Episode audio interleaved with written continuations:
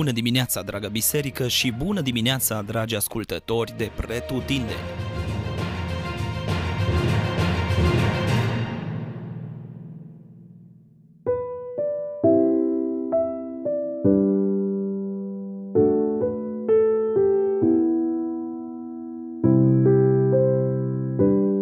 Numeri, capitolul 10 în ultimii ani, datorită tehnologiei, fiecare persoană care deține câte un smartphone este alertat printr-un mesaj de către stat în cazul în care există vreun pericol iminent la nivel național sau cel puțin la nivel regional.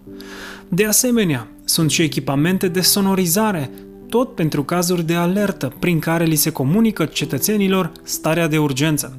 Îmi amintesc că eram în București când încă se făceau tot felul de antrenamente și exerciții de prevenție a unui asediu sau a altor pericole pe care un stat le poate întâmpina. E bine, când citim prima parte a capitolului de astăzi, ni se descrie aparatura pe care o foloseau izraeliții atunci când trebuia să informeze poporul pentru a se aduna, pentru a se pregăti de drum, pentru a porni la război sau pentru celebrarea sărbătorilor. Era important ca fiecare sunet pe care îl dădea trâmbița să fie unul clar, pentru ca poporul să știe exact ce are de făcut.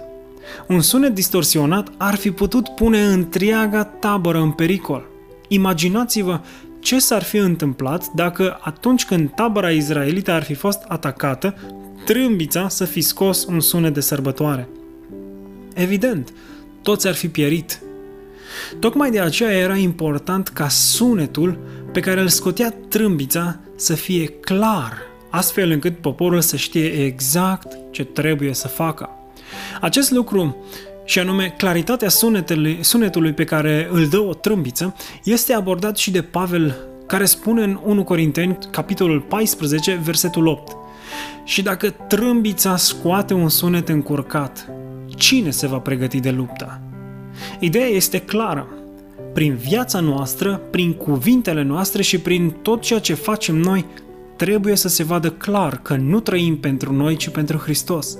O viață trăită pentru Hristos și cu Hristos înseamnă un sunet de trâmbiță clar, care se află într-un război constant cu lumea întunericului. Cei care vor auzi sunetul trâmbiței noastre vor fi și ei îmbărbătați sau încurajați să lupte și ei la nivel spiritual. De aceea este important ce fel de sunet produce trâmbița vieții noastre.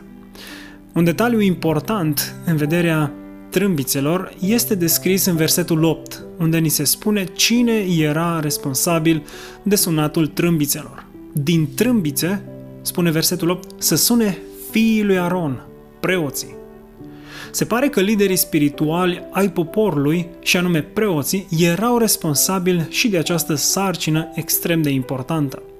Cred că lucrurile nu s-au schimbat prea mult nici în contextul în care suntem noi. În, ce prive- în ceea ce privește biserica, liderii și slujitorii bisericii ar trebui să ofere direcție clară poporului, astfel încât poporul să rămână, la fel ca și Israel, în prezența lui Dumnezeu. Dumnezeu să dea slujitorilor lui inspirație divină ca aceștia, fiind la dispoziția lui Dumnezeu, să scoată sunete clare din trâmbițele lor. Și de asemenea, Dumnezeu să ne ajute pe fiecare dintre noi ca prin viața pe care o ducem să-i motivăm și pe cei din proximitatea noastră să nu lase armele jos în domeniul spiritual.